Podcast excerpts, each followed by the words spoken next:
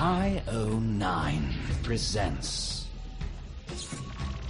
The Geek's Guide to the Galaxy. And here are your hosts, John Joseph Adams and David Barr Kirtley. Hello, and welcome to episode 50 of Geek's Guide to the Galaxy.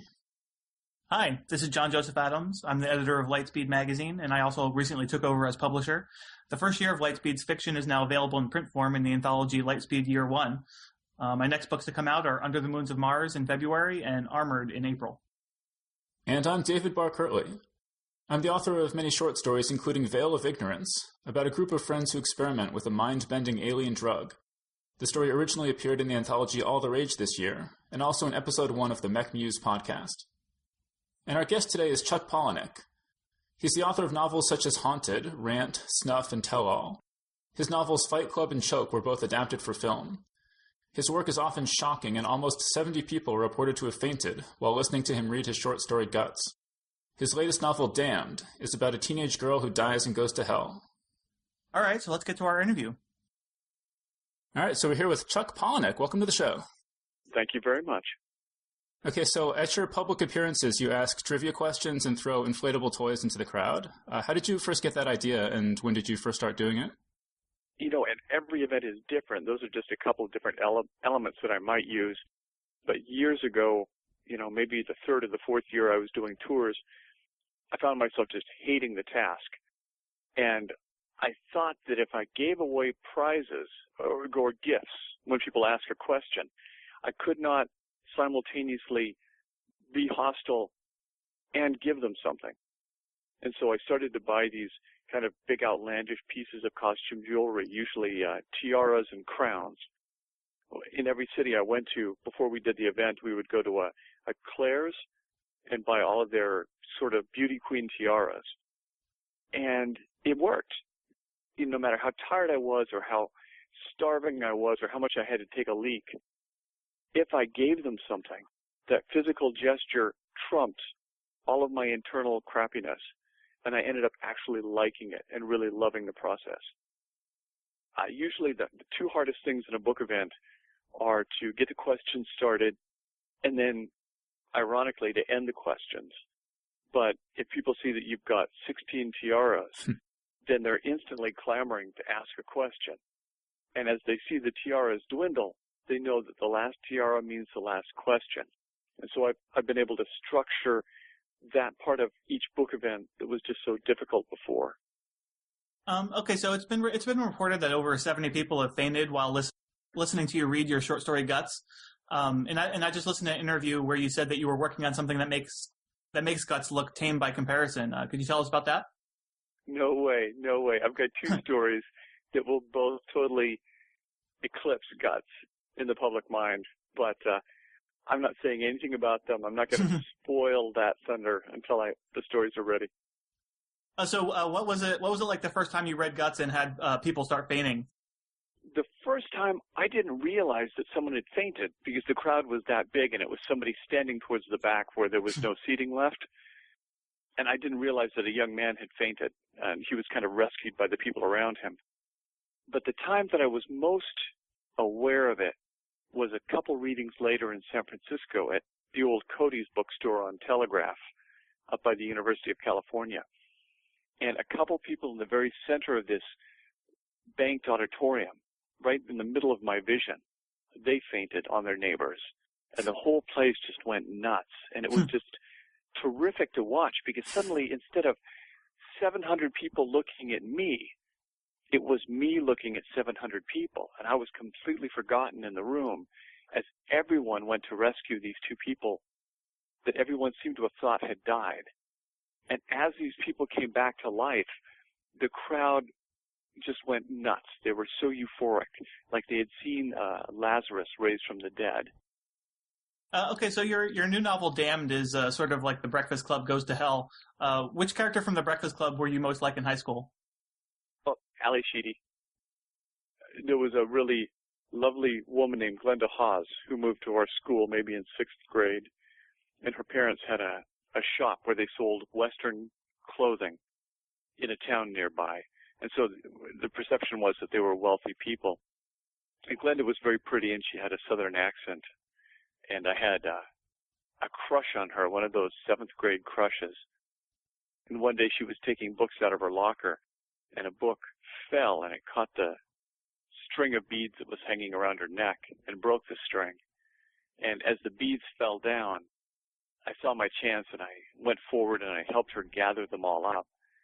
And as I was giving them to her, she very sweetly looked up and, and said, uh, you're a very nice person, huh? You're a very sweet, sweet person. And, uh, it surprises me because when I moved here, everyone in the school told me that y'all was retarded. and that was heartbreaking. You know, not just to hear it from her, but to find out that it was something that was being commonly told to total strangers by people who I thought were my friends. So, so when you wrote "Damned" and sort of, you know, sort of put yourself in the head of a, a kind of teenage character, was that was that did that bring back painful memories from that uh, time in your life? No, no, really, I only tell the Glenda Hawes story in relation to the uh, story called Romance that I'm reading on tour this year. I was watching the Sean Penn movie, I Am Sam. And the premise is that Sean Penn, who is severely retarded, has uh, a very young daughter by a woman who apparently was with him long enough to get pregnant. And that works that way in that I could conceive of a woman thinking that Sean Penn is just this very good looking, very drunk guy and going home with him one night or one weekend and and getting pregnant. But I turning it around, I had to think, you know, how good looking would a woman have to be before a man would start to overlook fantastically aberrant behavior? And how much would he have to deceive himself in order to continue to be in love with this incredibly good looking woman? And so that was the inspiration for romance.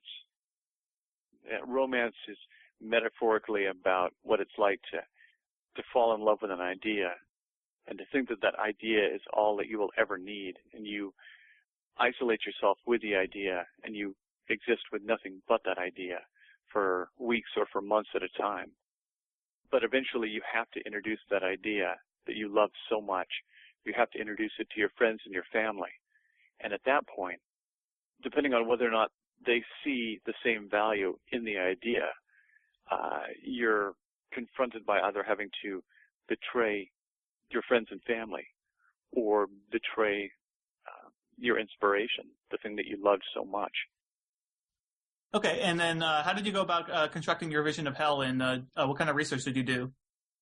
Leonard's character is the one that knows all about demonology, that kind of cross-cultural uh, theology based on, on demons and what each culture considers evil, what they blame disasters on.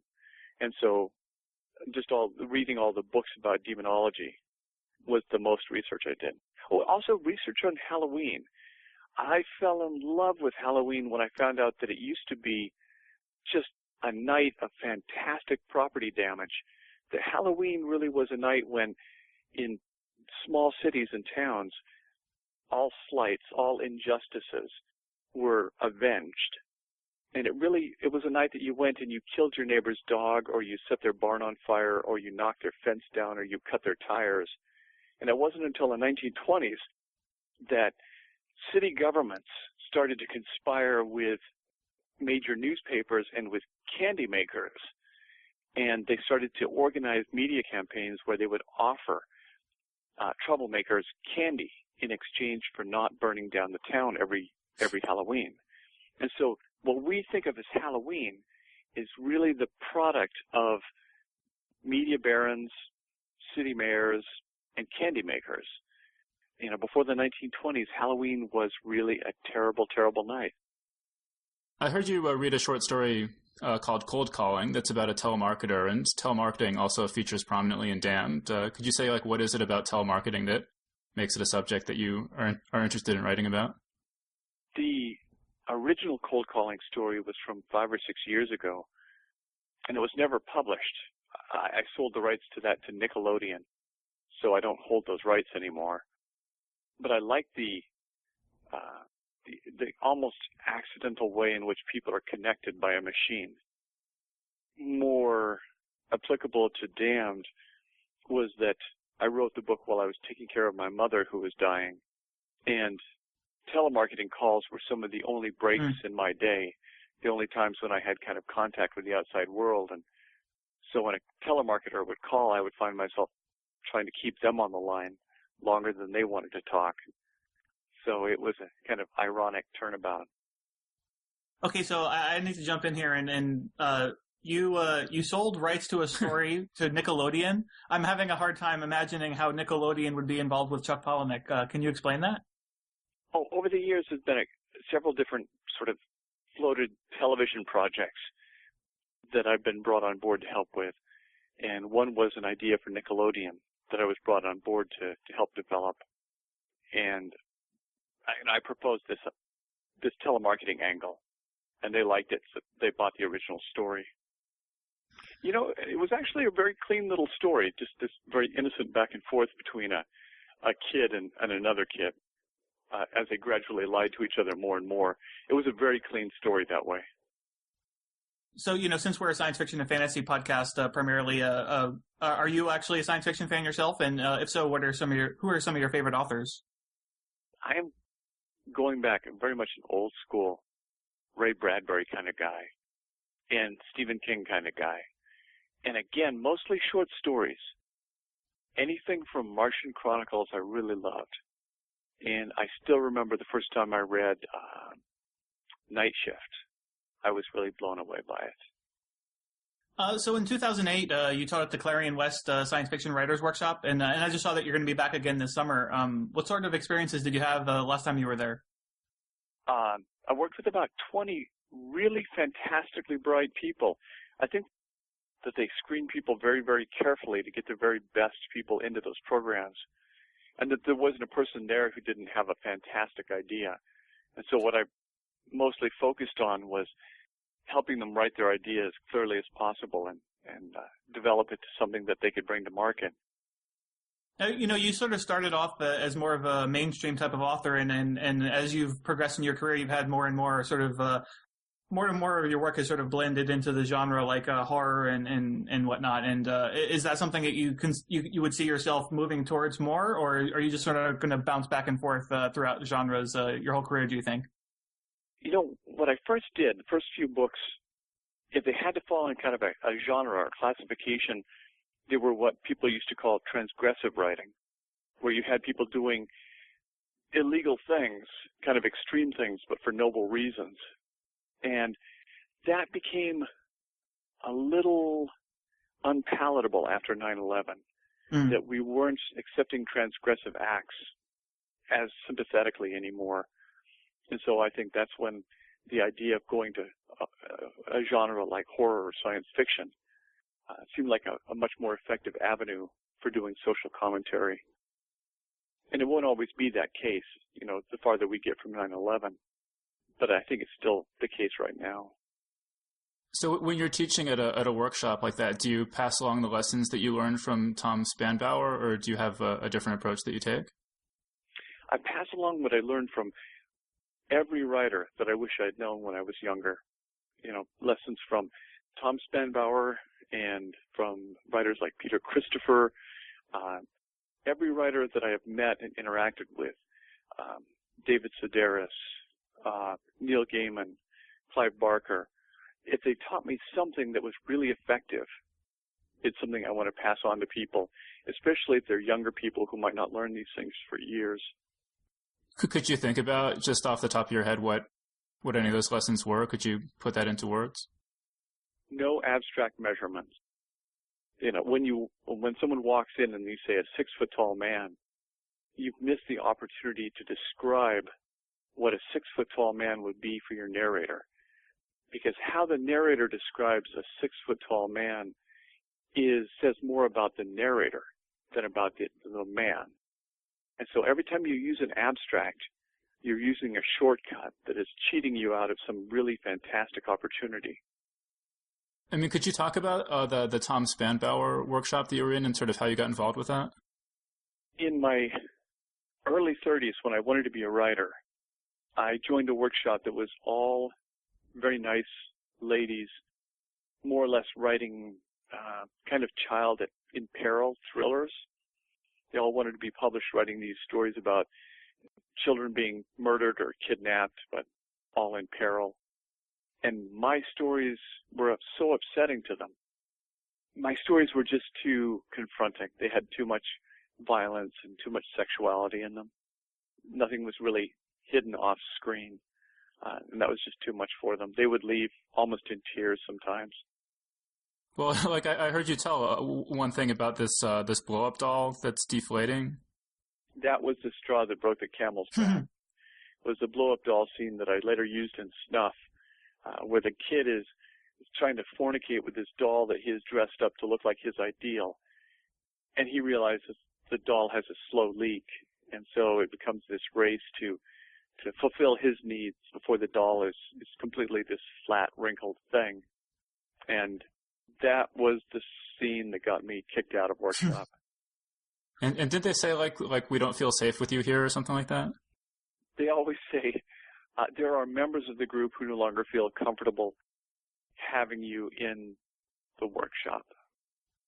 But as a kind of consolation, they suggested that a man had just moved from New York to Portland, and his name was Tom Spanbauer, and he was teaching the style called minimalism that he had learned at Columbia from a famous teacher, famous editor named Gordon Lish, who was uh, Raymond Carver's editor. And uh, they put me in touch with Tom, and I was one of Tom's first four students. And that was in 1990, August of 1990, and that's when I really started to write. Uh, so, so your novel "Damned" uh, it features this really devastating satire of these do-gooder movie stars, you know, Madison's parents. Uh, is that all in good fun, or are you genuine, genuinely appalled by people like that? I'm, I'm kind of more or less appalled by people who preach kind of a eco ecological awareness, but that their lifestyles, you know, uh, consume so much resources. When we were in Sundance in Park City, Utah for the launch of the Choke movie, I was always struck by the hundreds and hundreds of Lincoln navigators that were lined up everywhere and constantly running so that they would be warm when their celebrities came out of whatever the venue was. And all of these Lincoln navigators burning all this gas lined up for miles, all had no blood for oil bumper stickers.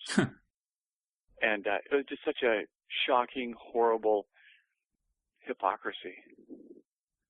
Part of the inspiration for my book Tell All is that every really beautiful, fantastically groomed actress had a kind of dowdy, dumpy, very plain assistant or team of assistants who would sort of act as this kind of remote support and always travel a few, you know, a dozen feet behind the this beautiful object that they maintained and that at any moment when the object was disturbed, this team would rush forward and intensely groom it, restore it to its perfection, and then they would immediately remove themselves from its vicinity so that they would never be photographed with it. And that was just amazing to watch. How did you feel about the film adaptations of Fight Club and Choke uh, changing the endings of the books? I didn't mind. You know, that's part of the, the bargain, is that if they're going to put that much money and energy and time into the story. I think they should have some freedom to interpret, adapt the story. But I thought it was interesting that they both cut out the kind of third act scene in which the hero is completely humiliated and subjugated before his peer group. And I have to wonder if there's some aspect of movie making culture that uh, that can't allow itself to experience that kind of public humiliation. So, so like in uh, so in Fight Club, I know there's a, there's an interesting story you sort of tell on the director commentary where uh, uh, there's a you know where Marla uh, uh, utters her famous line about. Uh, if I remember right, when, when I wrote it, my first thought was, when Tyler and Marla wake up together, what is the most romantic thing that Marla could say, the most sentimental thing? And that would be, I want to have your baby. And so being Marla, she had to say the opposite. So it was just by formula that she had to say, I want to have your abortion. And so that's what went into the book. But everyone hated that line. Even Brad Pitt, you know, came to the producers and said, my mother is going to see this movie and my mother is going to be so offended by that line. So everyone wanted to change it and they floated a lot of different versions. And I think Fincher finally came up with, I haven't been fucked like that since grade school. and when he shot it that way, Laura Ziskin, the producer, went nuts and said, change it back for the love of God. And Fincher was so thrilled that he had come up with something worse that that's what he went with. and then Brad Pitt's mom, she was okay with that one? I have no idea. You know, I think by that point, it had been such a drawn out process that Yeah. it was kind of a, a line in the sand. This is what we're going to go with. We got rid of the thing that you hated. You got something you hated more. So just be careful about what you complain about in the future. Actually, you know, I I heard you, you read this story about this, this boy who grows up with a dad always telling these jokes, these sort of Oh, bad, the knock knock. Yeah. uh, where, where did you get all those jokes? I mean, was there like a book of bad jokes you used or had you heard them or?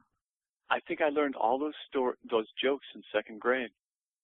Second grade is really where they they tell you those horrific jokes, uh, uh, racist jokes and uh, misogynistic jokes that you have no idea what they mean, and you just memorize them because you know they have a a very strong effect that they make people laugh in this kind of nervous, horrible way.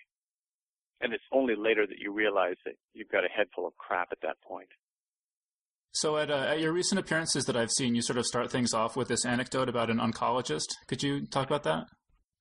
earlier this summer, I was at a charity dinner, and I was seated across the table from a, a oncologist, a cancer specialist. He was telling this funny story, what he considered a funny story about see, sitting on an airplane drinking a glass of wine, and the woman next to him starts talking to him, and she's saying how much she loves wine and she would love to have a glass of wine. And she used to drink a glass of wine every night until recently every time she started to drink wine, she would feel this fantastic sharp pain in the base of her throat. And so she had decided, she's explaining to this doctor, that God doesn't want her to drink wine anymore uh, because she feels this pain anytime she drinks wine or beer or any kind of alcohol. And so this, the doctor drinking his wine sitting next to her on the plane says, ma'am, that's not God. What, that's what they call a canary indicator, like a canary in a coal mine. And when you feel a sharp, burning pain at the base of your throat like that, anytime you drink even the smallest amount of alcohol, that is an undeniable symptom that you have Hodgkin's lymphoma. And he gave her his card and said, give your doctor my card and have him call me because I think you have stage four Hodgkin's and you'll probably die very soon. And he said the woman on the plane suddenly wasn't as chatty. She got so quiet. And that within a few days, uh, this woman's doctor called him and said, you were right. You, you hit the nail right on the head. She has Hodgkin's. And, uh, and you could have been a little less of a prick about telling her. So was that a thing where he told that story and instantly you were like, oh yeah, I'm using that on the book tour? you know, I knew I would use it because it was such an extraordinary, sad, funny little story, but I wasn't sure exactly what the metaphor demonstrated. Um, and then I saw how I could use it to to illustrate the metaphor that I like to talk about with stories. A good story should change the way you see the world. After you hear even the sh- the shortest great story, it should change the way it should fill you with a little bit of fear. Because now, whenever I drink, and from now on, hmm. whenever you drink, you will wait for that little pain. Every sip of alcohol, you'll think, am I going to die? Do I have Hodgkin's? And when you don't feel that pain, the combination of the fear and the alcohol will make you feel better than you ever felt before. And that's how a good story works, is it changes how you feel, but it brings you to a greater appreciation or a greater joy of your, of existence. All right, so that, I mean that basically does it for our questions. Are there any other uh, newer upcoming projects that you're working on? Anything you want to mention? Uh, working on the next two books that come after Damned. So it's going to be three books ultimately. and that's really it. Working on the two stories that will make people forget guts. um, Do you have any uh, idea how, how soon those those two stories will be uh, revealed? It's not going to happen. They're definitely tour stories. That uh, something that Tom really taught us was uh, reading our work out loud. And so every week in workshop, whatever you brought, whether it was a scene or a story or a chapter, you had to read it out loud to people so that you would get the spontaneous feedback of, of laughter or shock. You would get that completely uncensored feedback of an audience. And so every time I have to tour, I write a story specifically for reading out loud. And that's what got started as.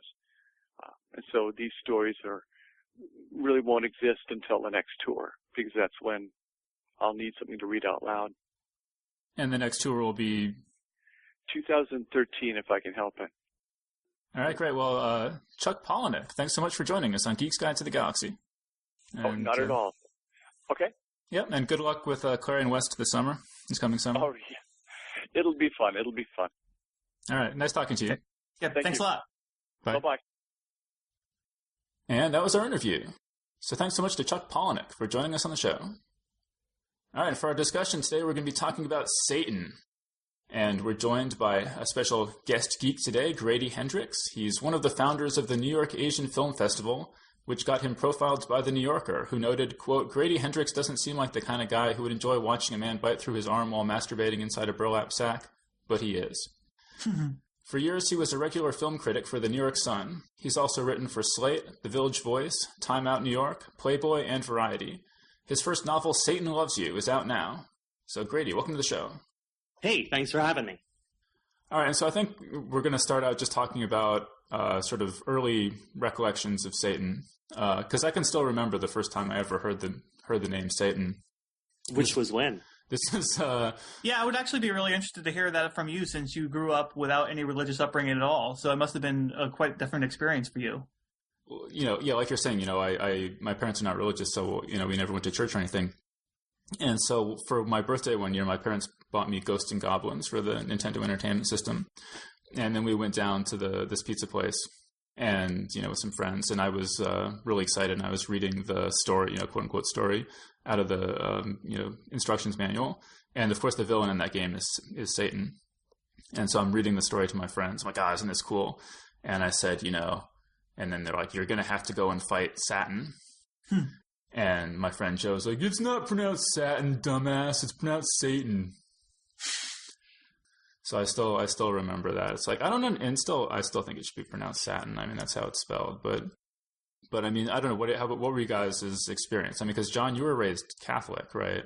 Yeah, I actually went to Catholic school, and uh, so uh, yeah, you know, I mean, I I don't really remember like growing up worrying about like about the devil or anything. I mean, um, I uh, I sort of remember like worrying about hell um, when I was a kid because like you know you're you're sort of you're sort of indoctrinated to believe that um, you know, if you do bad things, that you're going to go to hell. And and and you know, I mean, obviously, I uh, you know, I was a little kid, but still, I mean, I would see things and I would uh, I would I would worry about like, well, is this a bad enough thing to go to hell for, or you know, um, what happens if I do something by mistake and and then uh, I don't want to go to hell, you know? And uh all right, so Grady, how about you? What's uh, what's your story? Well, well, I grew up in South Carolina in a really a really religious home. I mean, a, sort of uh, a by rote religious home. You know, church and Sunday school every every week and all that.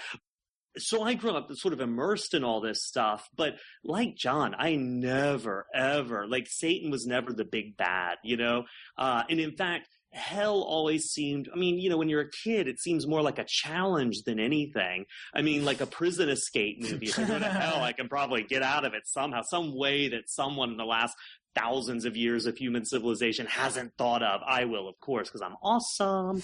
Um, so it seemed more exciting and interesting than anything. And, you know, I was even growing up as a kid during the whole satanic panic thing. And, uh, you know, when it was like every other daycare center was secretly a front for an underground table of, of devil worshippers who were like eating babies.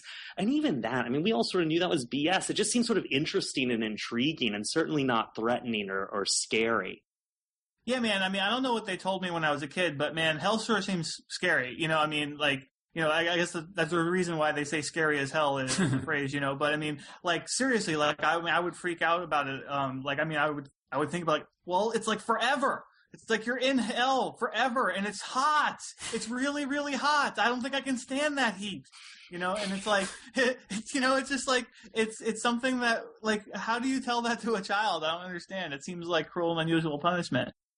How meaningful is that after billions of years of it? You know, like well, yeah. If you're roasting just... in fire for a for a billion years, is it still like? Don't you just kind of get used to it after a while? Or I mean, what what context is there? I mean, well, you know, it's funny. Like, um, I mean, to me, it's like the worst punishment someone could have in hell is you're randomly selected for a random amount of time to sit in a chair, and half of you are randomly selected to get pina coladas, and the other half are randomly selected to get like you know burnt alive. And the people getting burnt alive have to look at the people having pina coladas just to remind them that they could be having the pina colada and not getting like third degree burns on their balls. Well, I heard this thing that are actually the the idea of hell as this fiery place comes from there was this place Gehenna outside Jerusalem. It was sort of like a garbage dump, and it was always yeah. on fire. And you know, if you're if nobody if when you died nobody cared enough to give you a good burial, they would just dump your body in the gar- in this flaming garbage dump. Hmm. and that that kind of you know people sort of in in later time sort of misunderstood that and sort of the idea of hell as this otherworldly place came out of that. Well, let, let, I mean, let's talk about appearances of Satan in the Bible. Um, I mean, you've got the serpent in the Garden of Eden, I actually right. there's there's this really good uh, podcast I listen to called The Bible Geek, and a lot of what I'll say about this is just stuff I heard on that podcast. Um, but he was saying that at at the time uh, that that story kind of got put together, the the Garden of Eden story, that Yahweh worship was competing against serpent worship, and that you know like lots of people were just worshiping serpents, and so the story was just kind of put together because you know, the, the moral of the story is like, hey, don't listen to those serpents. They're fucking liars. You know, mm-hmm. if you look, listening to talking snakes is what got us into this mess in the first place. There used to be the idea, the idea that there was an adversary, you know, but it wasn't a literalized adversary. And like you're saying, that was later sort of like, hey, that serpent sucked. Let's make him this devil guy also. Well, right, and like uh, another one I was going to mention is in Job. Is Job right? Where my understanding is that originally the advers- the quote unquote adversary was was not the adversary of God, but he was the adversary of those who would defy God, and he was sort of right. like God's uh, prosecuting attorney or something. and so, in that story, that makes a lot more sense to me that you know God and his right hand man, as it were, are making bets about how humans will behave, rather than like God and the devil hanging out making bets. That that's a little weird. which is yeah, it's like the weirdest buddy movie ever made. Uh, well, yeah, I mean, there's this verse in Ephesians where Satan is referred to as the prince of the power of the air, and what what uh, the Bible geek said is that, that, actually, you know, apparently there's actually nothing in the Bible that suggests that that the devil is in hell uh, or rules over hell, you know, the underworld or anything like that and that actually that, that this prince of the power of the air thing suggests an earlier version of the story in which you know satan kind of ruled the lower heavens. You know he'd sort of been kicked out of the upper heavens and so he had no place to go except kind of the crummy you know the lower, lower re- regions of the sky. And uh, those have terrible public schools it's awful Maybe I mean, there's more more in New Testament, I think, because that's when we start getting more demons and stuff. But still, I think it's still pretty not consistent. Okay, well, actually, I, I wanted to mention, uh, speaking of the New Testament, the uh, the story of the Gerasene demoniac, which I, I, just think is funny. If, if you don't know the story, basically, uh, there's this guy who's possessed by demons, and Jesus shows up and convinces, or you know, sort of causes the demons to leave this guy's body and go into some pigs who then go and drown themselves in a river. Apparently, 2,000 pigs. And I just think this is an extremely strange story. Yeah. Well, yeah. also, who has two thousand pigs? like, like they just totally wiped out the pig wealth of like one of the richest pig men in all of like Judea. It, it, does suggest a pretty high sort of exchange rate for demon, you know, sort of human to pig demon possession. I mean, you know, if you uh, You know, you just got to, you, you know, if you're planning to exorcise a guy and you know put his demons into pigs, you're going to need a lot of pigs. I mean, you know.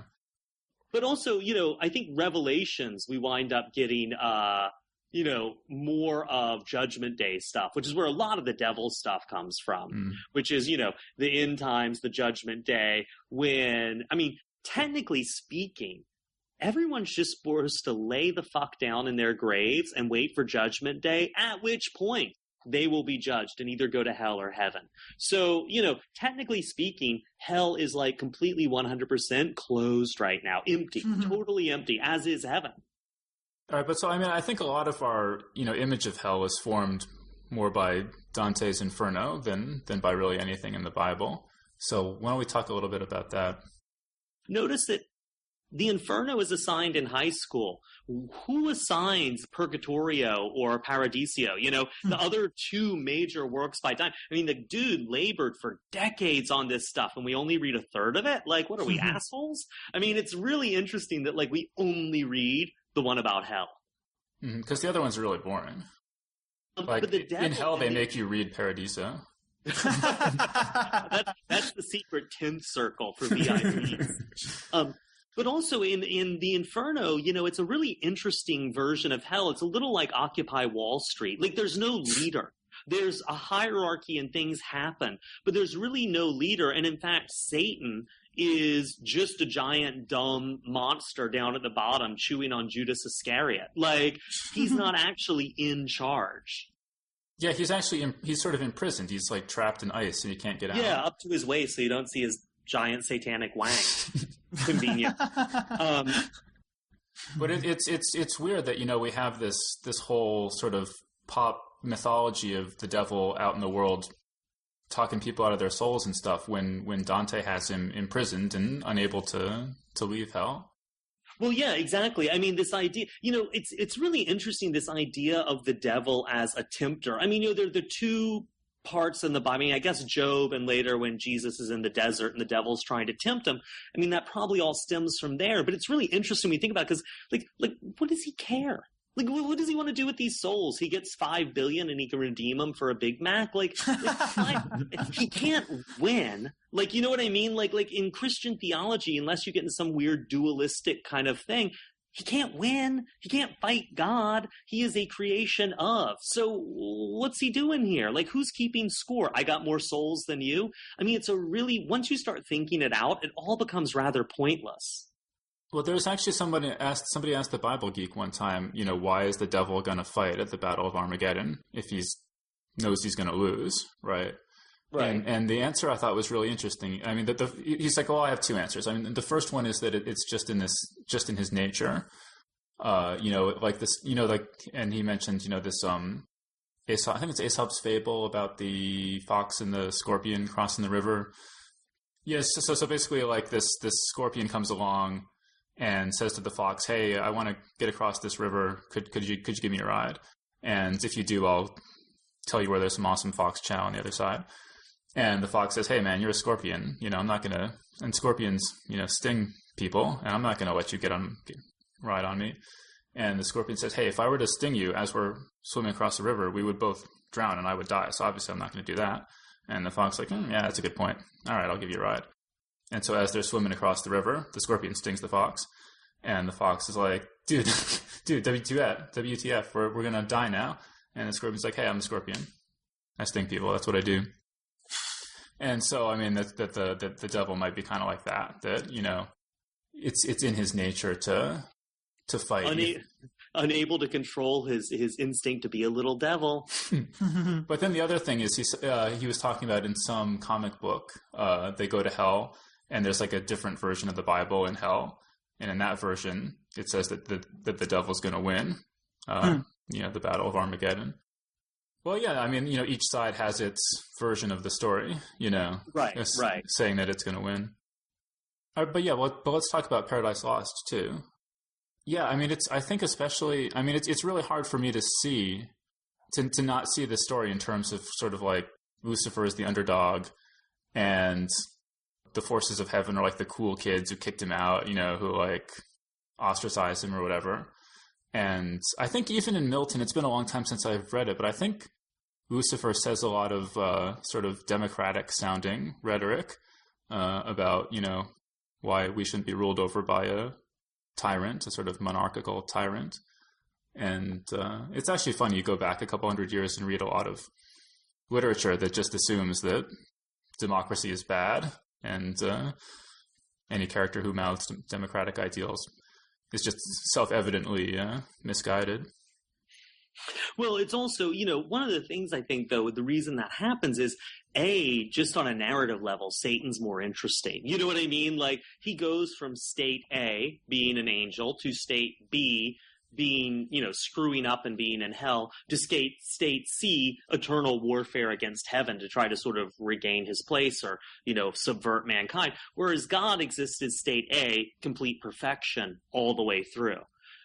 But I also think that um, Milton lived, and I'm not sure if he died when Oliver Cromwell was still ruling England or right or he lived through Cromwell's reign, but you know that was this sort of anti-hierarchical, anti-monarchy, anti-royalist revolution. It was hideous. I mean, you know, people were died and mutilated, had their ears cut off and their faces mangled and all these things because they went against the natural order of having a hierarchical king who was appointed by God. You know, it's like God's the boss and the king is his manager and we are, you know, then there are the upper level management and then there's us. So, you know, I think Satan comes across as so compelling because we're looking at him from a point of view now where it's like, well, that you know that's interesting rather than abhorrent. Awesome. All right, so why don't we uh, talk about some of the sort of more modern books and movies and stuff? I mean, I think two of the most highly regarded horror movies uh, of all time are The Exorcist and Rosemary's Baby. I have to say, I don't honestly find them that scary. Uh, really? I, I, I kind of maybe it's just because I wasn't raised with this stuff, but I actually found The Exorcist kind of funny. I mean, any anytime you've got a little girl tied to a bed, projectile vomiting on a priest, mm-hmm. I mean that's just comedy gold as far as I'm concerned. But I don't know. What do you what do you guys think of those movies? I mean, I love. I mean, you know, I saw them at an early impressionable age, and they freak me out. And they also give me a like my favorite Satan is I don't know if you know uh, Jack Chick, like Chick comic books. Yeah, yeah. You know the little Christian tracks where where it's like you know someone does good deeds all their life and they die, and it's like oh no, I'm burning in hell. Why? Oh, because I'm Hindu. And then there's like Satan on the side going ha ha.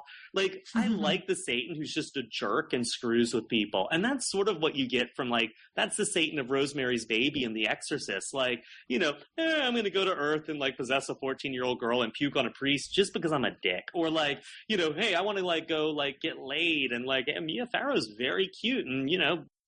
I, I really, I really think that stuff that involves sort of Judeo-Christian ideas, mm-hmm. I, I have a hard time accepting just because the influence of those religions in politics sort of has irritated me so much you know, it, it just sort of like reminds me of how frustrating some of those conversations are. Whereas like with Lovecraft or something, I don't have that same thing. But if, if there were like people who thought that Lovecraft was all literally true and they were like mm-hmm. constantly trying to use the government to shove it down my throat, mm-hmm. I would have a much harder time enjoying Lovecraftian horror stories. You know what I mean? If the devil came to you and wanted to make a deal for your soul, why would you ever do it? I mean, wouldn't that, I mean, that would just prove that, I mean, because the reason that you would, that your soul would be in jeopardy in the main would be that you don't think God is real or that you're an adherent of some other religion, right? Yeah, but, but if yeah. the devil comes to you with this like contract or whatever, then you would immediately. yeah. Why on earth, if the devil appeared, why would that not resolve all your doubts instantly? Hmm. yeah, well, I mean, it's like if, if I were the devil, say, I would be going around. I wouldn't be going around trying to like get people to sign contracts for their souls. Like I would be going around like promoting science education hmm. and uh, encouraging people to study the Bible because those seem to be the two things in my experience that have made most of my friends atheists. Right? yeah. I mean, one of my favorite actually depictions of of Lucifer was in Neil Gaiman's Sandman, uh. where where he's this uh, he's this sort of like really beautiful blonde man, uh, sort of yeah. radiant, and uh, and that's always struck me as much more insightful than if he's like this horrible horned monster, um, because it seems like for evil to have any sort of hold over you, it has to be at least superficially attractive. Just like if this horrible monster came to you, you know, and wanted you to join him or whatever, you'd be like, "No, I'm freaked out by your giant teeth and stuff." but if it's like a really good-looking person, yeah, I mean that that that that's that's sort of a perfect metaphor for evil to me. It's sort of like a really attractive person who, you know, at first glance is pretty, but the more you sort of think about it, the more you learn about them, the more uneasy you become. You know, I mean, I mean that that that Neil Gaiman hell is the one where you're only there if you think you should be there and be punished in the first place, which is problematic because that means you only go to hell if you feel guilty about what you've done. So, what about sociopaths in Neil Gaiman's sort of theology? They go to heaven because they have no sense of personal guilt. My family does a lot of backpacking, and so we would always backpack around all these places, and there are always uh, rock formations and things called Devil's Tower, Devil's Mhm. Bathtub, Devil's Frying Pan, all this stuff that I always thought was really that I thought was, thought was really cool. But then it turns out that those are all the places that the, there were like sacred sites for the American Indians. And then the Oh. then the settlers came and were like, "That's oh, that's now you know that used to be Holy Mountain, whatever. Now it's Devil's Mountain." And that's kind of a dick move. I mean, I mean, did you guys have like examples from contemporary entertainment of demons, devils, hell, stuff like that that you wanted to mention? Um, you know, actually, one of one of my favorite ones is uh, I, I seem to be in the minority on this, um, but there's this movie called Tales from the Crypt, Demon Knight. Um, it's like you know, Tales from the Crypt was this series on HBO, and it was you know short. It was an anthology series, so it was like different short um, stories, like you know, week to week, different stories every week. Um, and then and then it ended its run, and then it, you know they made a movie, and uh, and, and and so there's a demon knight who's like a good guy who's uh you know he's he's he's sort of charged with fighting the demons and and the demons are all trying to get these keys that like unlock the that that would allow like the devil to escape hell or something you know and uh and so it's it's like tied into it goes all the way back to Jesus. It's like they have this key, and uh, there's like seven keys, and and the demons have collected all the other keys, and there's this last one, and so there's this like final battle, like, and that's what the movie's about. Uh, what did you? I mean, honestly, when I think of like the devil, like almost the first thing that comes to mind is the devil from the South Park movie, Oh yeah, absolutely. which I actually thought was fantastic. The, the part he sings this song, it's like the Little Mermaid song about you know if I could just live up where the people are. I mean, he's a very very sort of sympathetic, uh, memorable character. Uh, in terms of like books, I, I came up with uh, the Screwtape Letters by C.S. Lewis. The interesting thing about Screwtape Letters is that it's not Satan; it's just two demons, which I kind of like because they're like middle level managers, you know, writing back and forth. and I, and actually, what's really interesting is, do you guys know Focus on the Family, the the sort of uh, very right wing conservative Christian group? So they have done. I mean, it's been around for a couple of years, but an audio drama of the Screwtape Letters. Uh, because you know C.S. Lewis, big Christian thinker, and um, so Focus on the Family did it. And the guy who reads the entire thing is Andy Serkis from Planet of the Apes and Gollum in Lord of the Rings. You know, Tim Pratt recently did an anthology called Sympathy for the Devil, um, and it's just you know, it's sort of a book collecting you know a, a bunch of short stories uh, all on the sub, you know, all that feature the devil, and and uh, you know, so when I was thinking about this, I mean, um, mostly what came to mind were some of the individual short stories in this book. Like, uh, actually, uh, Elizabeth Bear has one called "In the Deep Blue Sea," and, and that's actually in my anthology Wastelands as well, because it's sort of like in this post-apocalyptic setting um, you know, uh, this this bike messenger sort of encounters the devil out in the desert. You know, uh, th- there's just one other one that I would mention. I would call out. Uh, Elizabeth Glover has this one called Metaphysics, uh, which I think is really interesting because it it sort of um, it pits a, a rational person against the devil. Um, and so I, I think it's it's very interesting, uh, especially given you know um, this sort of general geek's guide philosophy of of religion and whatnot that I, I think it would appeal to a lot of our listeners if uh, if if we haven't uh, turned you off by all of our blasphemy um, already. so uh, Uh, let's see, Stephen King's Needful Things was another one I came up with. Ugh. Which is like my least favorite version of the devil. Like the sneaky guy who comes in and tricks people into being horrible. It's like, they- to me, that version of the devil really has no resonance. You know, he doesn't have any grandeur, any scope. Like, really, the devil's going to be spending time in some crap town in New England? For real? But I mean, the, the the thing about needful things that does work for me is that evil is inculcated through the manip- through the manipulation of people's materialism. Uh, you know, their um, Mhm. Consumerism.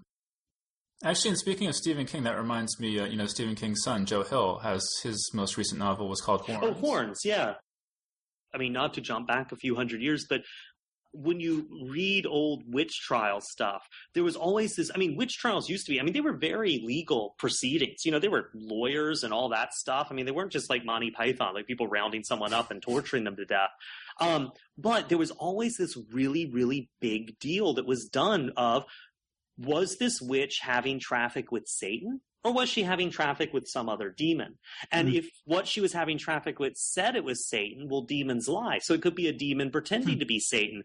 And, okay, witch, we are going to torture you and then burn you to death. However, maybe it shouldn't be, maybe we should come up with something worse if it was Satan and just, you know, if it's a demon, that's kind of not as bad. Um, and so, and that's why one reason like the Malleus Maleficarum and Discovery of Witches and, and these witch hunting manuals were so useful because they sort of answered these questions. I mean, their, their answer was, you know, well, you know, just kill them anyways. Um, but it was this really, really point that theologians really sweated blood over. Like, is this actually Satan or is it a demon or is it someone saying there's a demon saying they're Satan or Satan pretending to be a demon? Um, and it really got into this bizarre legalistic hall of mirrors. Well, I mean, I think Um, most most people probably know the King James Bible, but I think probably most people don't know that that King James was obsessed with demonology, Mhm. and I think he wrote, I mean, multiple volumes about it, and and that just strikes me that you can have, you know, just these thick tomes, you know, Yeah. like a whole library of thick tomes of information, all of which is completely just made, pulled up, pulled out of someone's head, you know. Uh, and then just the last thing on, on my list I have, I haven't read this book either, but there's a book I've seen in the bookstore by Stephen Bruce called Terrain in Hell. I actually, when you mentioned that, I had I have never read, but I looked it up, and it is like complicated. Like it is hardcore old school Christianity with like levels of heaven and levels of hell, and God wants to like build a new sunroom, so He needs a few extra levels of heaven. I mean, it gets really literal and, and kooky. I'm kind of curious to check it out. All right, so Grady, why don't you tell us about your novel, Satan Loves You? Oh, well, Satan Loves You, I wrote. Uh, it's basically a book about what it's like to sort of have the worst job ever, which is running hell. And, and it's sort of this fascination I've always had with sort of eternity and um, how crummy it would be to be Satan for eternity. I mean, it's like you have a job forever. And uh, and so the book itself is, is is sort of some sympathy for the devil, and and I really tried to when you're writing about the devil, you've got to figure, you've got to pick a theology and stick with it. So I went with hardcore, old school, very old school Catholic theology, where if you deviate and commit a sin and you just go on to hell, and Hindus, hell, Jews, hell, uh, you know, that's where you are. And it's it's a hell based on Dante's Inferno. You know, and, and then I just started literalizing things like, okay, well, it's hell. Well, there's circles, which means there's different floors. Well, who sweeps? Um, and it's sort of taking it from there. Um, and so, and when you start to really literalize things this way, God gets more and more amorphous and Satan gets more and more sympathetic. Um, you know, I mean, like, like I kind of have a bigger space in my heart for the dude who's taking care of the poor, the poor, deeply confused, you know, uh, uh, Hutu tribesmen who died in the 19th century without being baptized and suddenly find themselves being broiled alive in an eternal lake of fire for eternity. Like, I've got more sympathy for the dude taking care of them than the dude who's like, eh, you can go broil for eternity.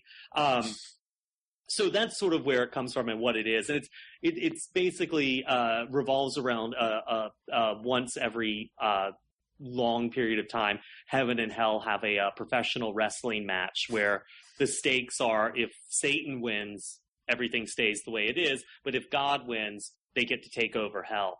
And, and because demons are just generally better pugilists and more enthusiastic about violence, and angels are sort of more effete, the demons always win. But this is the first year when there's a Satan's in a clinical depression and, and it's, it looks like hell, uh, heaven stands a chance of winning. Have, what kind of response have you gotten to that? really good actually i mean you know i i've got i've got friends and people who've read it who are very i mean i had a couple of people who read it who are very devout christians and i mean it's hard to find even the most devout Christian who doesn't who's who's not willing to admit that look, when you take these literal concepts too far, they do kind of get silly. And and they take it the, and everyone who's read it has taken it in the spirit it was intended. One person wrote me an email that said uh, you know, I really worry about you and I worry you're really courting some dark forces here and this might, you know, be bad for you. But I thought it was a funny book. Um, that's balanced by like a couple of dozen emails I've received from people uh, who claim to be, you know, oh, I'm a Christian or oh, I go to church. Because everyone, you know, when you're talking about heaven and hell, everyone feels a need to drop in a little disclaimer about personal beliefs. Who all said they had a lot of fun and really enjoyed it. Um, I don't think I know anyone, and I know some pretty gruesomely conservative Christians who I really don't get along with in any way, shape, or form in a political way or a social way. But I can't think of anyone, even them, who would find a book about how goofy the idea of a literal Satan is at all threatening to their own personal theology. If I can sort of ramble for one sec, the reason I actually wrote this book is because I, I really started thinking, what's the worst possible thing? Like, what would be hell? What is hell? Why does it have no power? What what would actually be hell? And I realized it's it's a job.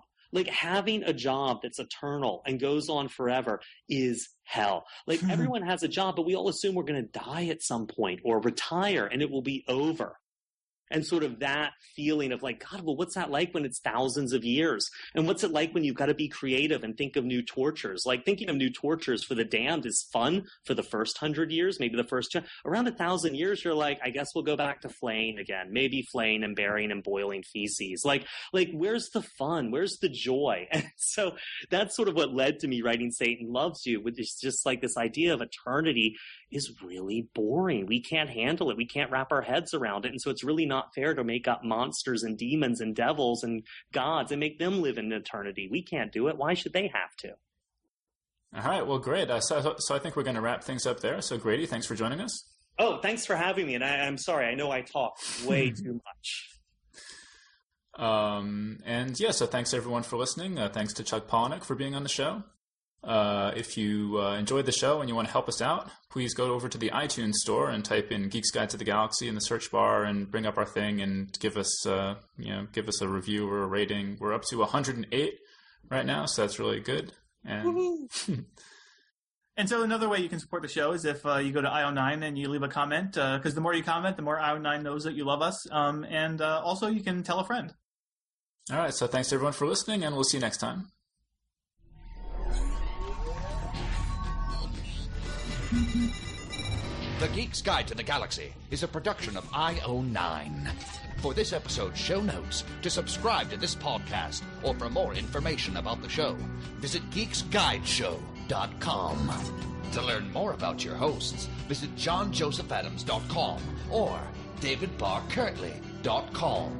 Music and voiceover produced by Slipgate 9 Entertainment. If you enjoyed this program, tell your friends. If you didn't enjoy it, tell no one. Thank you for listening.